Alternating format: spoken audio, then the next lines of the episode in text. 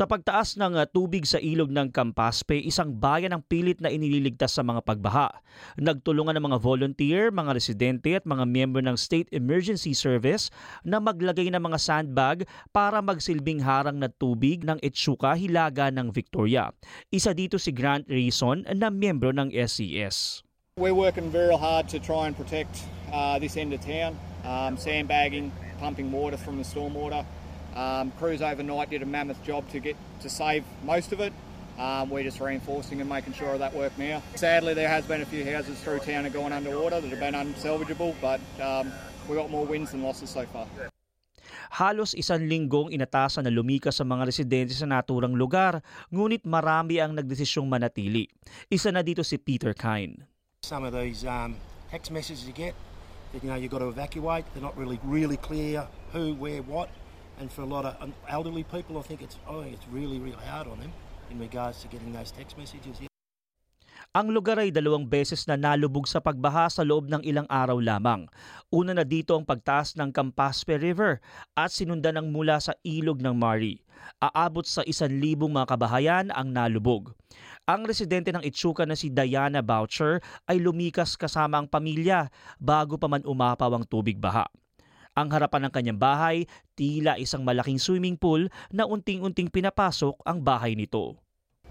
Like I've got three turtles sitting inside. I'm not really concerned about them. Apparently they're river animals and they'll be fine. But we've got the kids out, we've got the dog out, we've got the cars out. That's all that matters. Everything else is replaceable. So. Linggo ng hapon, umabot sa halos 80 emergency warnings ang itinaas sa buong estado.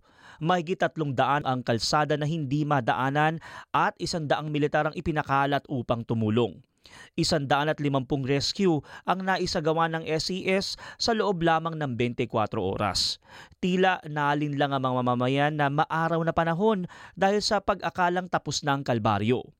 Sa lugar naman ng Shepparton, libong kabahayan at mga negosyo ang daanan ng ilog ng Goulburn. Ang residente na si Stacy Scully hindi na nag-evacuate dahil huli na anya. Came up a lot quicker than we expected. Um, even this morning, it's come up a lot quicker than we expected. And although our house is a little bit higher off the ground, it's getting up to the level where it's going to be untenable very shortly. Yep. Samantala, binisita naman ni Prime Minister Anthony Albanese at Victorian Premier Daniel Andrews ang mga rehiyon na malapit sa Bendigo at Rochester na apektado ng pagbaha. Inanunsyo ng punong ministro ang ayuda mula sa federal na gobyerno para sa matinding nasalanta ng pagbaha sa mga lugar ng Victoria at Tasmania.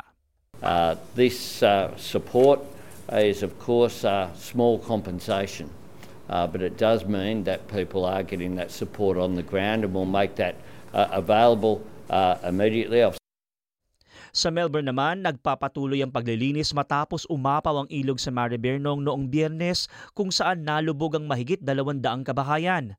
Binatikos ang flood wall o harang sa pagbaha na pinapalibutan ng Flemington Racecourse dahil napunta umano nila ang ilan sa mga baha sa mga kabahayan. Ayon naman kay Victorian Premier Daniel Andrews, magsasagawa ng full review o muling pag-aaral sa nasabing flood wall. I can confirm that Melbourne Water will conduct a thorough review of this uh, flood event and any impact that, that that wall had on this flood event. They'll do that, that work at arm's length from the government and they'll report progress. Ayon sa gobyerno ng Victoria, may alok na tirahan sa Mickleham COVID Quarantine Facility simula Martes para sa mga hindi makakabalik sa kanilang mga tirahan. Ang ulat na ito ay ginawa ni Sean Wales at Julian Eriri para sa SBS News na isinalin sa ating wika.